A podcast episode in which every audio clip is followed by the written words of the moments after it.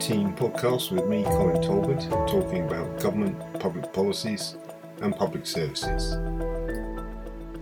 Just as I was setting up Red Teams, I discovered that my old colleague from Manchester Business School, Tudor Rickards, was also setting up his own podcast. So I decided it would be quite useful to have a chat with him about why we were both doing it.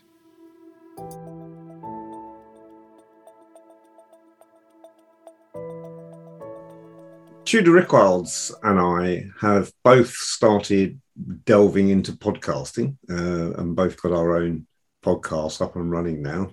Um, Tudor's is Tudorama and mine is Red Team with Colin Talbot. Uh, and I thought, as we were both at Manchester together, and I think we were the first two academics at Manchester to start blogging as well about 15 years ago or something now. um, I thought it'd be really interesting just to record a brief discussion between the two of us about why we've also both independently decided to start uh, podcasting. So, first of all, if I could ask Tudor, why why have you decided to to launch a podcast rather than the the many books and academic articles that you've normally published in the past? critical incident for me was my 80th birthday. At that point, I decided writing books had become a, real bore. It wasn't that I didn't enjoy the writing, but it was everything else connected with converting the text into a published book. It was beginning to distress me enormously. But I had lots of things to say. I wasn't sure that I just had any kind of enthusiasm for the whole business. And I was looking around for people who might help me. You know, I'm really keen on the idea of networks of people. I still got networks of people who I thought could help. The first step was to get away from something rather than do something. Then, uh, by happen chance, a friend of mine mentioned that there's this thing called podcasting, and he thought that I could jolly well get into podcasting and do something. And uh, William was my tennis friend, actually came up with the name Tudorama. So, oh, I thought this is all right. At least I've got a name now. And then I began to think, well, I know what I want to do if I was podcasting. What I'd want to do is to on communicating with people about creativity and how it works in public life, but also in the sciences and the arts. And I've got interested in politics like everyone is. Particularly, I'm interested in creativity for everyday people in everyday life. So they were the general things that I wanted to, which would really be replicating things I was trying to do in books. Now with this new new medium, this sounded interesting to me. So I was on. I'd never listened to a podcast. And William had suggested I should start one. And like everyone else, they always say, oh, it's very easy to do. I heard you say that actually uh, uh, yourself. It may be easy for some people, but I suspected it was going to be a lot more difficult for me to learn the ropes.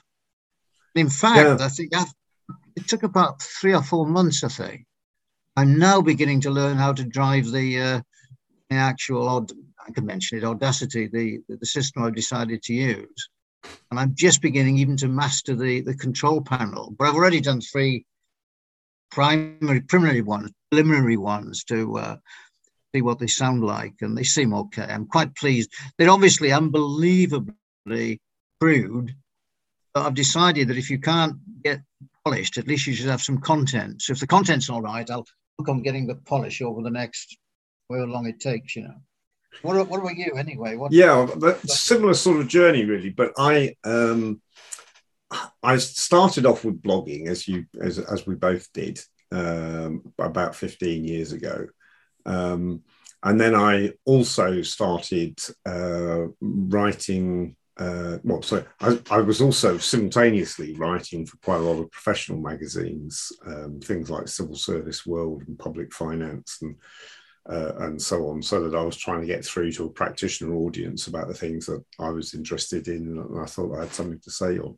Mm-hmm. Um, then I started tweeting as well, uh, which can yes, take up inordinate amounts of time.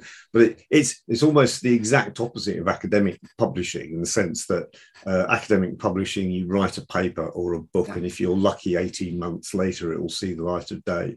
Yeah. Um, whereas tweeting, it's immediate, and you get immediate feedback. Um, feedback. It, it's almost the exact opposite. Uh, and I also tried at the beginning of the pandemic, I tried doing YouTube uh, interviews as well. I did a round of interviews, particularly right. with people uh, in my field, which is government and public administration. Um, I interviewed quite a lot of my colleagues in other countries about how their governments were handling the pandemic. And I think they worked quite well, but they were, they were too long um, because they were YouTube and we were using video, and most of the people I was interviewing didn't know how to use video, the video bit of it properly. Um, that that's difficult. And the other thing I realised was that uh, only relatively recently is you put YouTube videos on, people have got to be sat in front of a computer yeah. uh, to watch the YouTube or a smart TV to, to be able mm-hmm. to watch the, mm-hmm. the YouTube videos. And I'd started listening to a few podcasts um, from from the BBC and various other things, and I realised, of course, that you can put a podcast on on my iPad or on my phone and listen to it, or on the car radio for that matter, yeah. um, and listen to it while I'm driving or while I'm preparing food or doing the ironing or whatever else you're doing. And it's a lot easier, it's a lot more flexible um, than doing YouTube. So I thought I'd, I'd have a go at doing podcasts instead. Um, so I and, and unlike you, I think I'd, I'd already had a go at mastering some of the technology because I'd done it from producing the YouTube videos. So I had a pretty good idea of how to do it. And, and most of the things I've done are using Zoom as we are now, which fortunately produces both an audio visual file and an audio file as an output from this recording. And you can use the audio file to edit excuse me, and um, uh, and include in in a podcast. So it's very simple. I think sounds a little bit more complicated than that to me, but I'll I'll take your word for it. but the, the, thing I found most difficult, and I, I don't know if you found this, I've I found it most difficult just talking to a screen uh, or talking into a microphone. Without somebody there to interact with, which is partly why I thought it'd be a good idea to have this conversation. Well, you're right. Um, I mean, what infuriates me is that I'm reasonably coherent and lucid when I've got a microphone and I'm talking into it. I suddenly find I can't I can't sound any engagement at all. It sounds very flat. Then I run out of words. Then I'm conscious that I've made a mistake and I've got to start all over again. I think you're right. I think the interaction with someone is is really quite useful to get something going. I think you're going to do that for your podcast. You're you're, oh, yes. you, you're aiming to have conversations as That's well right. as you you yeah. just doing talking ones, and I think I'm doing the same yeah. as we're doing now. Hopefully, um, it would be useful just to round this out by you saying something about exactly what the content of your Tudorama podcast is, and I'll just say yes. something about mine. Okay, the idea which I gradually came to me as I was doing the first couple was that knew what my audience was going to be. So what I wanted was to share the sort of ideas on creativity, both individuals, for people who might want to help individuals release their creativity. So you're talking about the usual educational sort of audiences, people who might want to work with students or project groups in, in business and so on.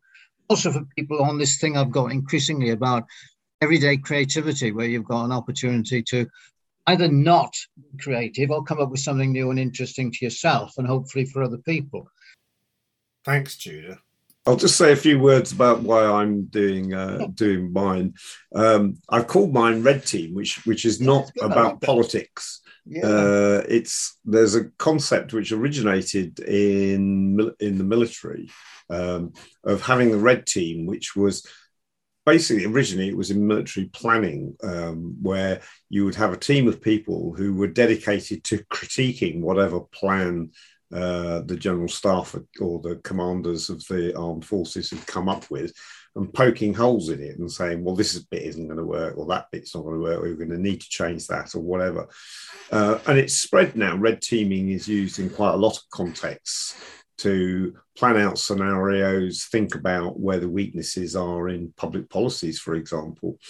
Um, and when I started reading about this uh, a couple of years ago, I realized actually I've spent the last 30 years or so red teaming government in the sense that most of what I do is looking at what governments say they're trying to do trying to establish whether or not they are actually doing it and following through on the things they said they're going to do and looking at the consequences consequences of it and and then asking uh, critical but constructive questions and trying to put forward some alternative solutions to how they might actually improve things.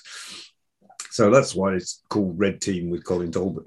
Um, I had to call it Red Team with Colin Talbot because there's a Red Team Radio as well on Apple Podcasts. Did answer the question actually? Did someone else have the name Red well, it's it's okay, it's in general Talbot. use, so nobody can yeah, copyright it because it's used for all sorts of things. I mean, there's a there's a Red Team manual in the Ministry of Defence, for example. Um, Is there a film that's made of it? I don't know. I don't well, know. There you go. You see, Colin. The next uh, one. That could be the next project. I'll be off to Hollywood. I think so. I think so. Well, it's been really nice chatting to you, Tudor. Thanks very you much. You too, Colin.